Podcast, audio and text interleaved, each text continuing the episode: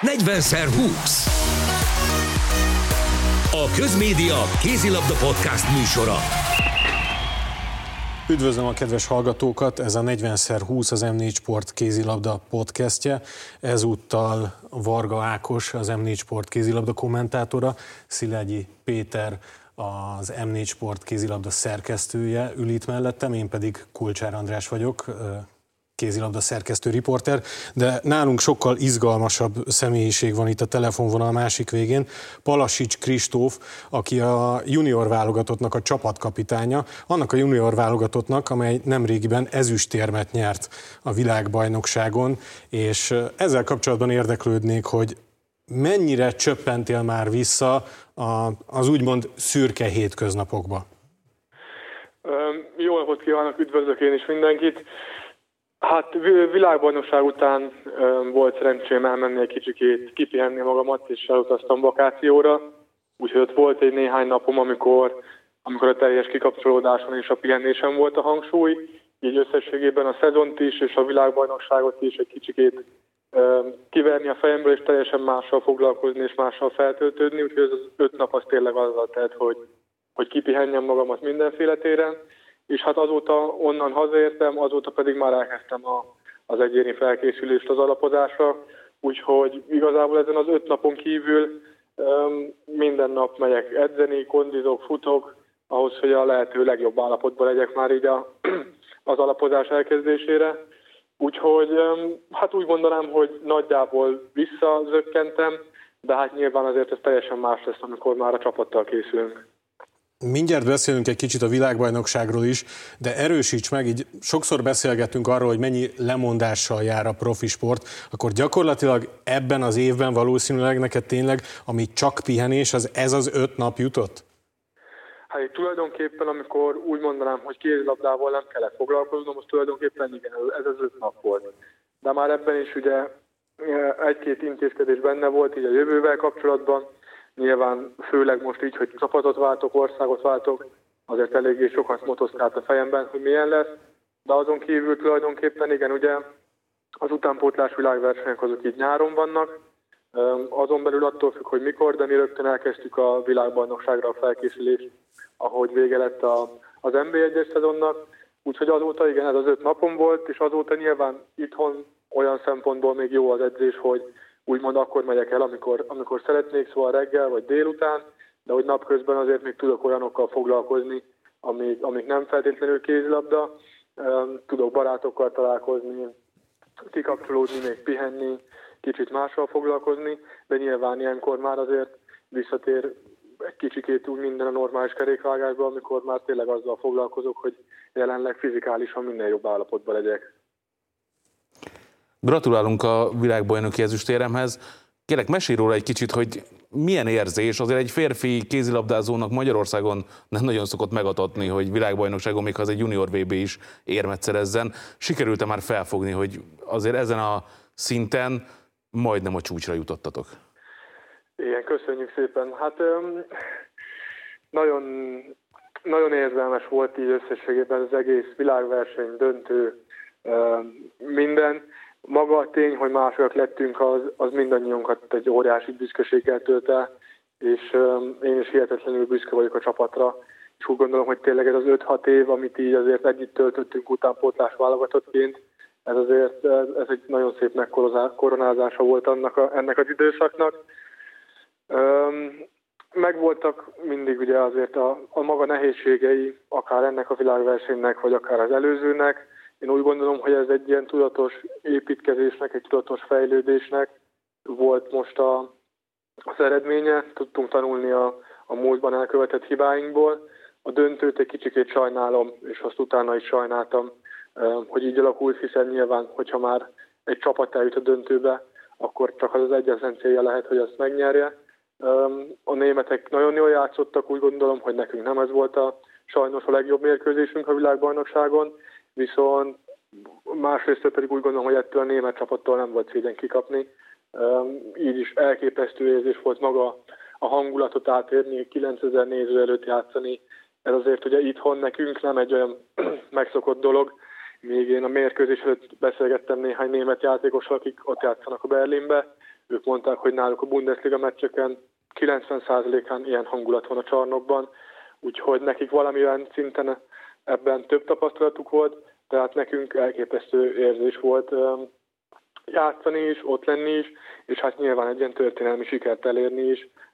Azóta nagyon jó vízhangot kapott ez az egész, és úgy gondolom, hogy ez a csapat meg is érdemli most azt a figyelmet, amit kapott, mert mindenki kőkeményen dolgozott azért, hogy idáig eljuthassunk, és nagyon-nagyon örülünk, hogy ilyen jól sikerült.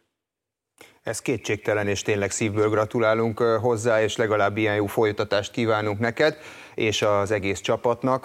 Így lezárva egy ilyen junior karriert, ahogy mondtad, 5-6 éven keresztül épült ez a közösség, ez a egység, ez a csapat össze, és most tulajdonképpen így ebben a korosztályban így elbúcsúztatok egymástól. Volt-e ilyen fogadkozás, hogy na gyerekek, a felnőtt válogatottban majd ugyanígy folytatjuk, és ott minél többen találkozunk, és hogy ki mit kell, hogy ezért tegyen? Igen, nyilván utánpótlás válogatott szinten is mindenkinek az a végső álma, hogy a felnőtt válogatottban egyszer bizonyíthasson és meghatározó játékos legyen. Nyilván azért tudtuk azt, hogy ebben a válogatottban így, ebben az összeállításban valószínű, hogy ez lesz az utolsó mérkőzésünk, hogy pont ugyanez a keret, és minden így passzol. Szóval azt tudtuk, hogy innen nagyon nehéz lesz bekerülni a felnőtt válogatottba. Oda nyilván az ország legjobb kézilabdázóit választják csak be. Úgyhogy az a célja mindenkinek. Nyilván úgy gondolom, hogy ennek a csapatnak a nagy része, sőt mindenki, hogyha oda teszi magát, és tényleg a következő években úgy dolgozik, úgy fejlődik, megvan lehetőség arra, hogy egyszer a felnőtt válogatottba megérkezzen, de hát ehhez azért még nagyon-nagyon sok munkát bele kell tenni. Fejlődni kell, és tényleg nagyon-nagyon remélem, hogy egyszer minél többen ott tudunk lenni a felnőtt válogatottban. Személy szerint te azt az utat választottad, amit azért mostanában több fiatal játékos is, hogy külföldön próbálod tovább fejleszteni magadat, a spanyol bajnokságban a La Rioja csapatához igazolsz kölcsönben egyelőre, 1+1 évre. Hogyan készülsz erre az új kihívásra? Hát ugye nagyon sokat beszélgettem Ligetvári Patrikkal, ugye ő is játszott itt, és rengeteget tudott nekem mesélni.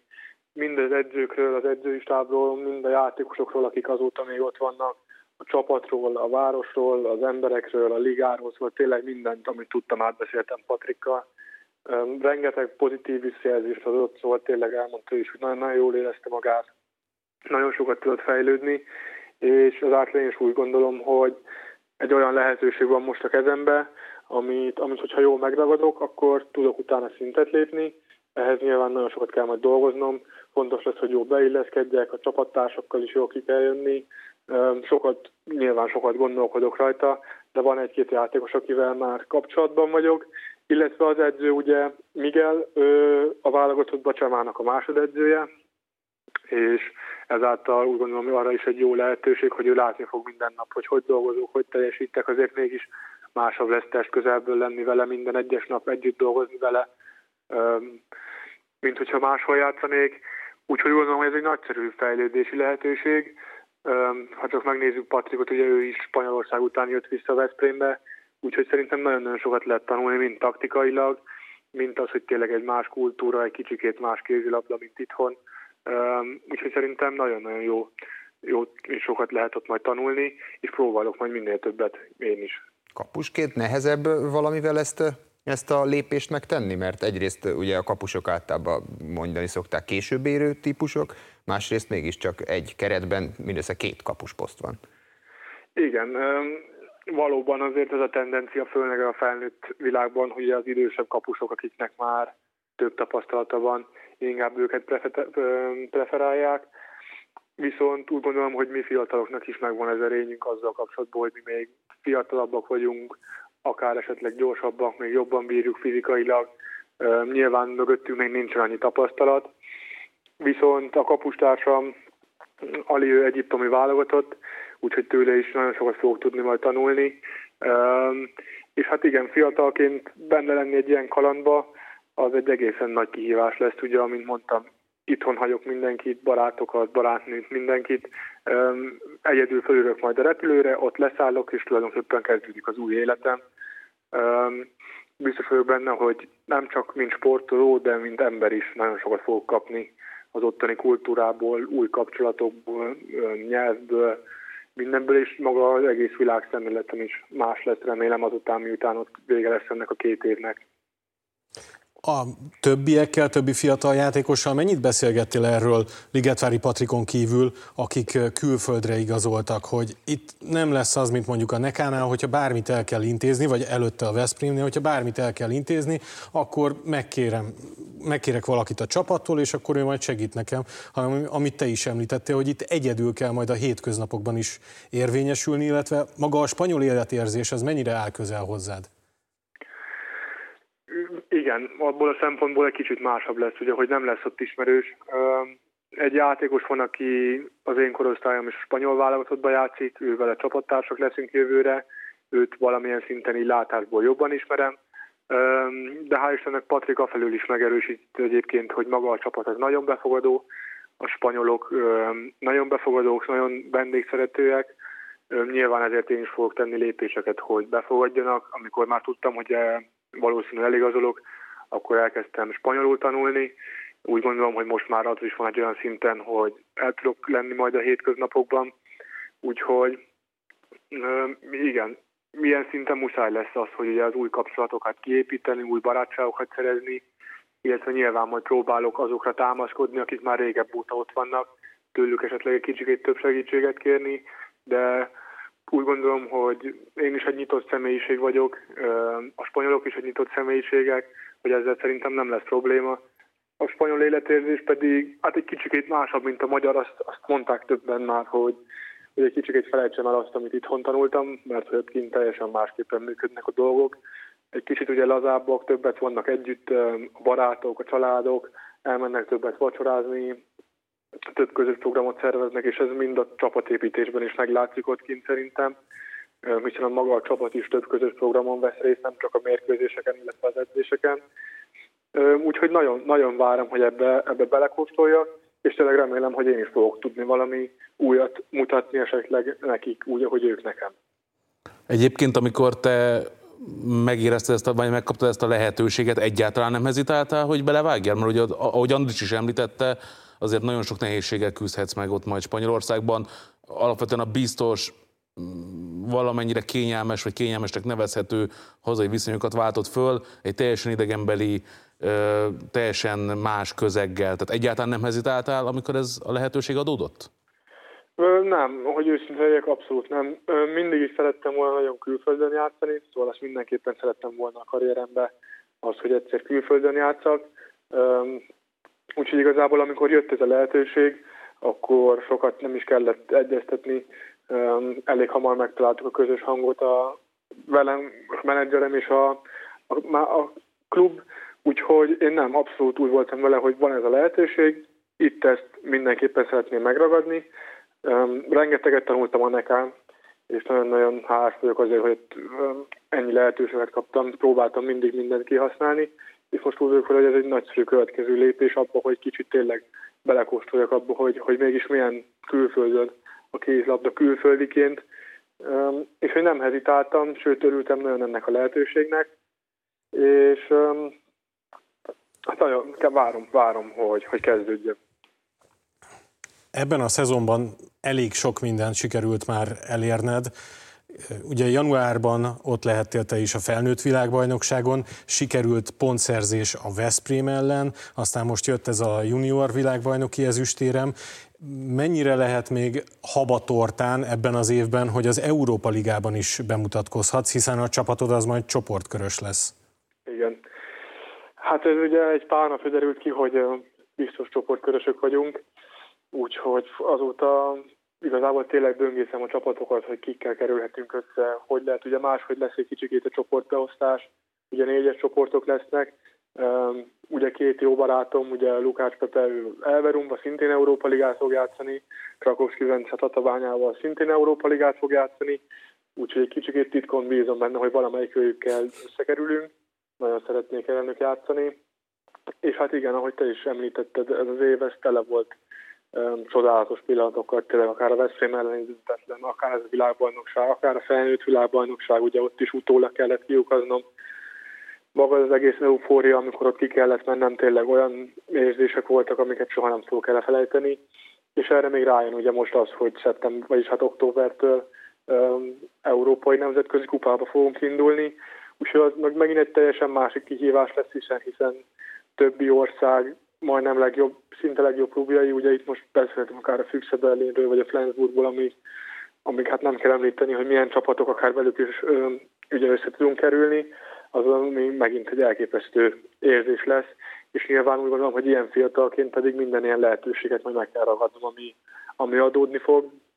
Ezeket a lehetőségeket, ezekkel élnem kell, a pillanatokban ott kell lennem és megélnem, élveznem mindenképpen, mert ez egy olyan dolog, amit nagyon lehet élvezni, és hát sok utazás lesz, úgyhogy azt is várom már nagyon, de ez teljesen más kihívás lesz az Európa Liga, mint eddig bárhányban voltam. Ahogy ebben a szezonban is így lépésről lépésre haladtál előre, és a következő lépés a nemzetközi poron lesz. Ugye a menedzsereddel ilyenkor az egész elkövetkezendő, 10 évet eltervezitek, hogy lenne optimális felépülni egy professzionális pályafutásnak a kézilabdázásban, vagy csak egy lépcsőfokot egyszerre? Ez hogy működik? Ez a tervezés. Hát ez leginkább ugye nyilván attól is függ, hogy én hogy teljesítek, és hogy ezzel párhuzamosan esetleg milyen lehetőségek jönnek. Mindketten arra felé próbálunk menni, hogy a következő lépcsőfokot megtaláljuk, hogy azt megugorni, ott jól játszani, utána, hogyha jön egy másik lehetőség, akkor azt megragadni, úgyhogy én mindenféleképpen ebbe az irányba megyek, hogy ne nézzünk annyira előre, hiszen például, hogy volt a világbajnokság, ugye egyik napról a másodikra kellett kijutnom Svédországba, úgyhogy tényleg igazából 12 órán belül már repülőn ültem, úgyhogy előtte meg a Nekával voltunk edzőtáborban, úgyhogy épp ilyen gyorsasággal lehet akár, nem tudom, 1 év múlva vagy 2 év múlva egy másfajta lehetőség, úgyhogy ennyire előre én nem szeretek menni, éppen ahol vagyok, ott kell megállnom a helyemet, ott kell kihúznom magamból a maximumot, és hogyha én oda teszem magamat, és tudok élni a lehetőséggel, akkor pedig így szépen lassan lépcsőre tovább menni.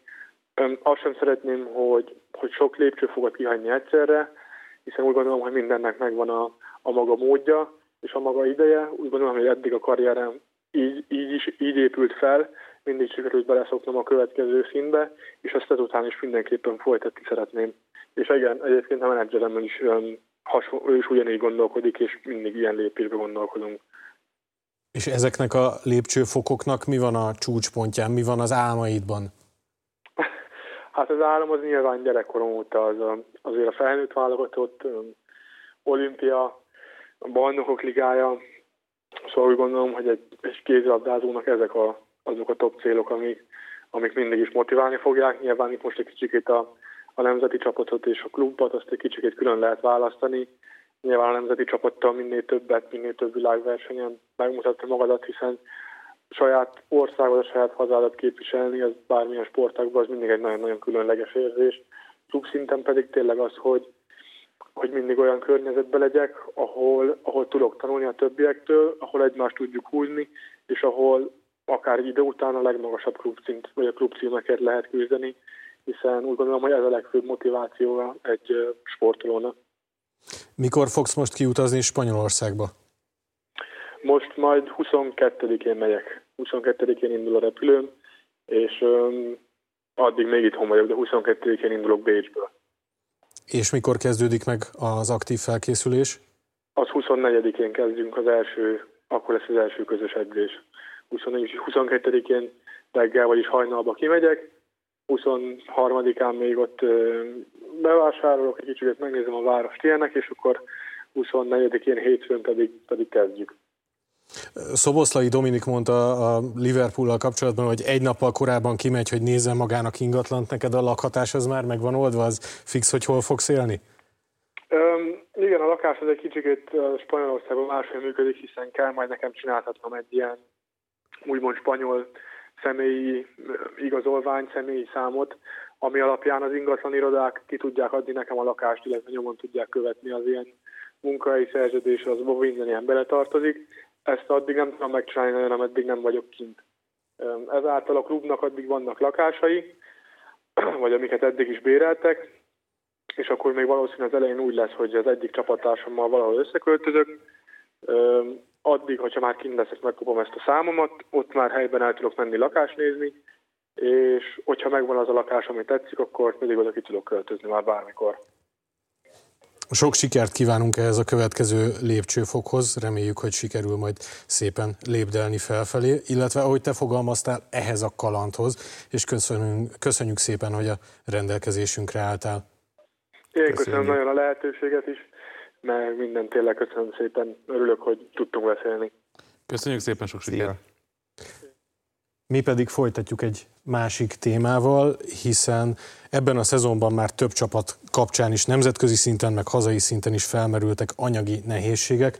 Most, ami igazán érdekes, hogy az új szupercsapat a Kolstad kapcsán először csak pletyka szinten felmerült, hogy nem jött be annyi bevétel, mint amennyit terveztek a klubnál, ezért először 30%-kal, majd a második szezonban terveik szerint 20%-kal kell a játékosok fizetését csökkenteni. És most kezdődött meg még az egyeztetés a játékosokkal, illetve a menedzsereikkel. Ti mit szóltok ehhez, hogy elindul egy ilyen beharangozott gigaprojekt, ami egy ilyen, hát nem is tudom, a Paris Saint-Germainhez nem hasonlítanám, hiszen az azért egyéb szakosztályokkal nagyon komoly klub, de a lényeg, hogy elindul egy ilyen szupernek hirdetett beruházás, oda csábítják például Szagózent, és gyakorlatilag már most egy ilyen óriási nagy bukkanóval találják szembe magukat. Szerintem ez engem nagyon meglepett a hír. Főleg azt gondoltam, hogy a norvég, vagy északi precizitás az ennél hosszabb távú pénzügyi tervezéssel kezdődik. Tehát az nekem döbbenetes, mert hallottunk már ilyesmit a keleti szomszédunknál nem egyszer, hogy egy gigaprojekt összeomlik.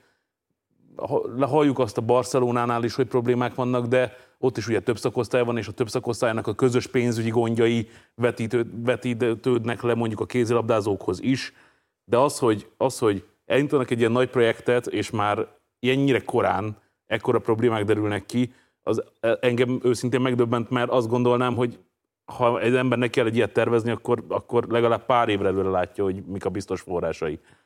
Az, hogy ekkora lyukak tátongjanak a költségvetésbe már most, az engem nagyon meglepett, és őszintén szólva nem is nagyon értem, hogy juthattak el idáig, hogy juthatott el egy ilyen klub, egy ilyen tervezéssel oda, hogy már ebben a fázisban az első bajnokok ligájában már ekkorákat kelljen visszavágni. Igen, ez nagyon érdekes, illetve hogy ez meddig marad még egyáltalán életben ez az egész kísérlet, mert ilyen helyzetben azért nem csodálkoznék, hogyha ez ilyen Johanneszenek, Rődök, Szagózenek kilépnének a szerződésből, és akkor már is keresnének maguknak másik csapatot, hogyha lehetséges. Az a furcsa a dologban, hogy eleve azért Norvégia nem arról híres, meg az északi, svédek se északi országok, hogy ilyen világválogatottakat építgetnének eszeveszett pénzért, próbálnak a realitás talaján maradni, és reális, még a dánok se tudnak eltartani ilyen csapatot. Ez derült ki az elmúlt években. Nőiben már rég kiderült, férfiban meg az elmúlt években azért kiderült, pedig talán a háttér, a szponzoráció, az érdeklődés, a tévé Dániában a legerősebb az összes közül, és még ott sem. A norvégok megpróbálták, és még mielőtt egyáltalán lenne belőle valami pályán látható realitás, már itten vágják a büdzsét. Nagyon nehéz elképzelni, hogy ebből egy hosszú távú működőképes dolog lenne, mert nyilván ezek a világklasszisok sem azért igazoltak haza, kizárólag, hogy hú, de jó lesz majd oda-haza játszani, hanem elég komoly málnákat tettek le nekik az asztalra, ami már is megcsappant. Annyit azért hozzátennék, hogy amennyire tudom, Szagózen, ő már leszögezte, hogy ő azért nem fog ebből a projektből kifarolni, de jegyezzük meg, hogy... Hát lehet, nyilván... 30%-ot nem az ő pénzéből veszik le, hanem a többiekéből. Az is elképzelhető. És akkor igen. Illetve hát nyilván az ő szempontjából az, hogy a norvég szív az ilyenkor megdobban, hogy biztos, hogy... Amit te is mondtál, a klubvezetésnél is valószínűleg nem a legnagyobb sztárt fogják először elküldeni, vagy az ő fizetését, mert onnantól kezdve aztán tényleg bukik az egész, hiszen ha ő kifarol mögüle, akkor kimaradjon ott. de nyilván azért mondjuk így tehát nem sokkal klissebb klasszisokról beszélünk, és nekem ezzel kapcsolatban még az volt a nagyon érdekes, hogy egy ilyen induló projekt, és úgy, hogy nemrég pedig a Kielcével szenvedhettük végig ezt, és úgy felvetődik az emberben, hogy ilyen kaliberű, jó, hát ez még csak egy ígéret projekt, de hogy nincs olyan, aki azt mondja, hogy gyerekek, hát ekkora sztárok ide jönnek, ráadásul a északiak vissza északra, tehát nincs az, hogy akkor... Szimpatikus projekt is ilyen szempontból, igen, mert hozzuk haza a hazait, csináljunk az egyébként jó norvég kézilabdázásnak egy jó norvég klubot is, tehát hogy abszolút szimpatikus projekt. Tehát mögé lehetne állni, hogy azt mondjuk, hogy azt mondja egy norvég cég, hogy ezt finanszírozzuk meg, hát ez egy marha jó dolog. De ezek szerint elért oda ez a, nem tudom, játékos uralom, vagy vastag tintával aláírott szerződésekkora, hogy nem lehet meg profitabilisan működni, és azok a cégek meg nem veszteni akarnak azért, akik beszállnak egy ilyenbe. Hát, hogyha megnézzük a legnagyobb klubokat, a Barcelonát mondtad, azt a futballcsapat tartja el, az összes többi szakágat. Náluk, ugye most a futballnál is van egy kis döccenő, nem is olyan kicsi, úgyhogy a többiből is lenyesegetnek. A Paris Saint-Germain-t a olaj tartja el, máshol azért elég erős állami beavatkozás van. Nem tudom, hogy igazi tradicionális piaci alapon mondjuk néhány német Bundesliga csapaton kívül melyik az, amelyik képes magas szinten megélni. És igen, és ez a kézilabda szempontjából ugye nem túl szerencsés üzenet, amit mondasz, hogy gyakorlatilag aki piacon próbál klubot fenntartani ilyen szinten, annak nem nagyon sikerül, és kérdés az, hogy lehet-e, ha meg nem lehet, akkor viszont valami nagyon rosszul működik a sportágban, mert ez tényleg egy mintapélda volt arra, hogy egy északi ország, ahol a gazdaság rendben van, egy jó kézilabda hátterű országok, még hazai játékosokat hoz haza, tehát hogy minden szempontból egy ideális, és igazából nyilván még magyar szemmel is lehet szimpatikusan annak, hogy egy nagy rivális születik mondjuk a magyar csapatok mellé, de hát szimpatikus az, hogy a saját játékosaikat hazaviszik, és abból építenek egy ilyen projektet, és hogy még ez is bedől, akkor nem tudom, hogy mire tud alapozni a kézilabda, hogy mi az, ami nem fog bedőlni az állami segítségen kívül. Még mielőtt elkezdték volna temetni, vagy egyáltalán beharangozni, hogy itt gondok vannak, azért számomra az is egy kicsit furcsa, hogy ezt próbálták ezt a projektet is úgy beharangozni, hogy már mi is úgy beszéltünk, hogy hát akkor itt ez a csapat, ami odaérhet majd a Final Four-ra, néhány éven belül akár döntő, vagy meg lehet a győzelem. De hát ezt látjuk, hogy más sportágak példáján is látjuk, hogy ez azért nem így működik, hogy oda tesszük a pénzt, meg oda hozzuk a jó játékosokat, aztán majd akkor összerázzuk a mixerbe, és akkor hadd szóljon. Hát a Paris Saint-Germain mióta próbálkozik, nem jön össze neki. Kézilabdában és futballban ahol sem. Sokkal tudatosabb építkezésről beszélhetünk szerintem, de mégse tudnak odaérni. Tehát ez nem egy olyan egyszerű, se a női, se a férfi kézilabdában, hogy azt mondom, hogy lerakok, nem tudom, 30 millió eurót, és akkor mi leszünk a BL győztesek. Nem, egyáltalán nem ilyen egyszerű. Ha már elégetted a szempontokat, én egy kicsit rögtön ebből a hírből próbáltam azt kipecázni, ami tavaly mondjuk ugye Nenadic elpecázása, Remili elpecázása, egyik Veszprémből, másik Veszprémbe. Innen is lehet, hogy szezon közben majd lesz egy-két játékos, akit ki lehet majd pecázgatni ebből a elég rongylábon álló csapatból, és lehet, hogy éppen mondjuk Szegeden, ahol azért van szükség minőségi játékosra, ezzel még jól is járhatnak. És igen, amit mondtál, hogy felépítesz egy klubot, üldözi a BL győzelmet, mint mondjuk a Paris Saint-Germain vagy a Veszprém, és még azt mondom, hogyha ott elfogy 5 év után mondjuk a türelem, és azt mondják, hogy hát akkor ebben nem ülünk bele többet, mert nem jött el az a átütő siker, amit vártunk, akkor azt, hogy az ember meg tudja érteni, hát megpróbálták, nyilván nincs örökké, nem lehet örökké finanszírozni a sikertelenséget, és most a Veszprémnél nyilván beszéljünk sikertelenségről, csak még az átütő siker nem jött össze, de ugye itt nem is erről van szó, tehát itt mielőtt elindulhatott volna bármilyen remény a BL győzelemre, azelőtt már eljött. És ugye nyilván a sportfinanszírozás most problémákkal küzdik, válság van a világban, nyilván nem a sport az, ami az elsődlegesen ilyenkor fókuszba kerül, ha egy cégnek meg kell vágni a költségvetését, akkor a sportból tud visszavágni, ha éppen azt finanszírozza. Látjuk ezt hazai példákon is, mondjuk a Fehérvárnál fociban. Ez nyilván előfordul, csak Csak tényleg az a fura, hogy ez hol a tudatosság mögötte, hogyha már most ennyire kipukkad egy ilyen projekt, és már ki tudja, hogy mikor lehet már. És akkor ráadásul ott van a Dinamo Bukarest, amelyik meg most szívhatja a fogát, hogy BL szintű kerete van, és nem kapta meg a szabad kártyát, a Kolstad meg lehet, hogy szétesik szezon közben, és mégis BL főtáblás. És te már vizionálod itt a beszélgetéseket mondjuk Janász Selmán és a menedzserek között, hogy a szezon közben ne adj Isten egy-két? Nem lehet tudni, a háttérben mi zajlik, de mondjuk aki már a 2024-es csapatát rakja össze, tehát az egy év múlva következő szezonra építkezik, az azért lehet, hogy ezekkel a, pontosabban ezeknek a játékosoknak az ügynökeivel már fel lehet hívni, igen. Felveszi a kapcsolatot.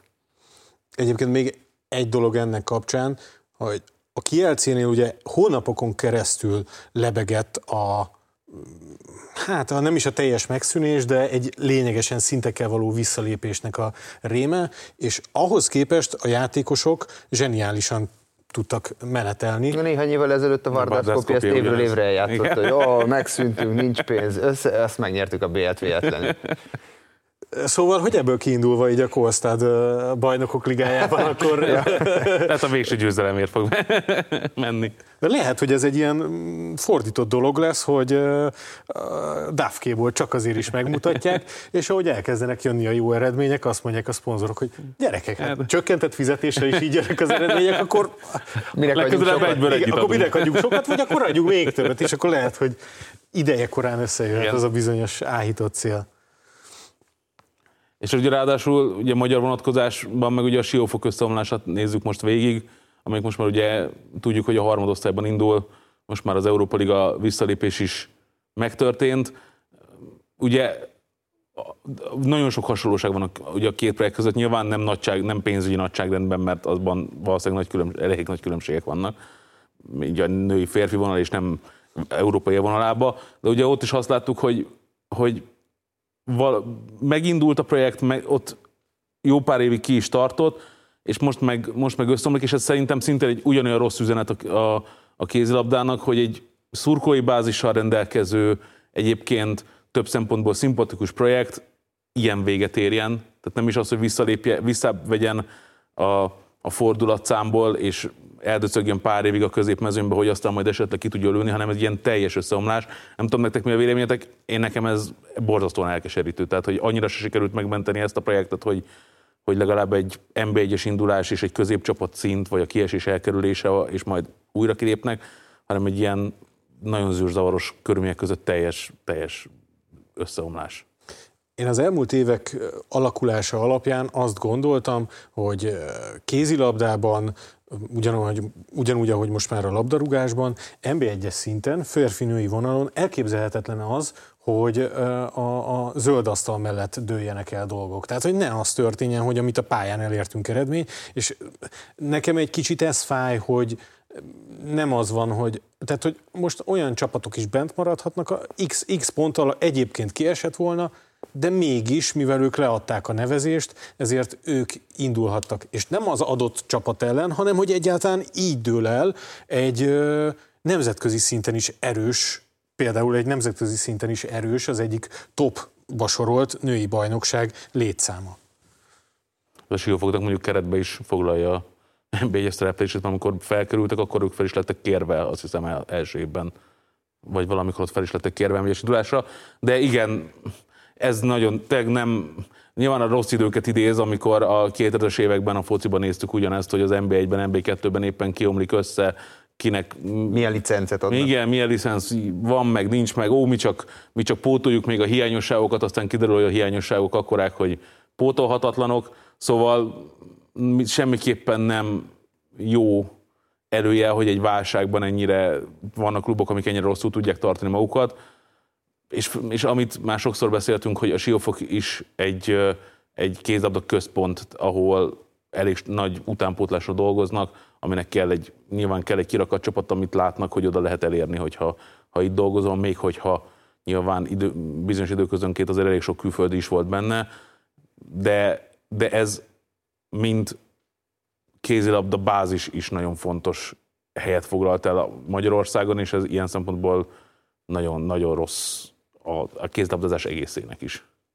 És nem feledjük, hogy egy szenzációs néhány évvel ezelőtt átadott létesítményről van szó, ami hát ki tudja, hogy így azzal is mi lesz, hogy tudják hasznosítani.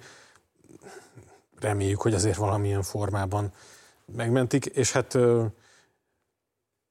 nyilván minden szempontból szomorú ez a dolog, de hát a háttérben dolgozó emberek miatt is nagyon rossz, hiszen itt azért ne feledjük el, hogy nem csak nyilván azért tudjuk, hogy az NB1-ben az átlagnál jobban keresnek az átlag embernél jobban keresnek a sportolók, hanem itt sajnos olyan embereket is akkor el kell bocsájtani, vagy el kellett, nem tudom, hogy ez most éppen milyen fázisban tart, akiknek a napi szintű megélhetése múlt ezen, úgyhogy reméljük, hogy azért valamilyen formában itt lesz még ennek valamilyen pozitív kicsengése.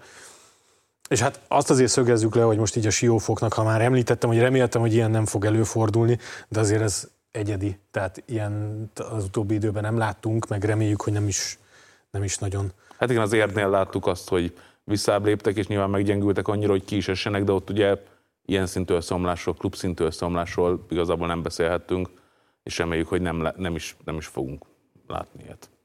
Igen, hát várjuk a fejleményeket. Köszönjük szépen, hogy velünk tartottak. Ez volt a 40x20, az M4 Sport kézilabda podcastje.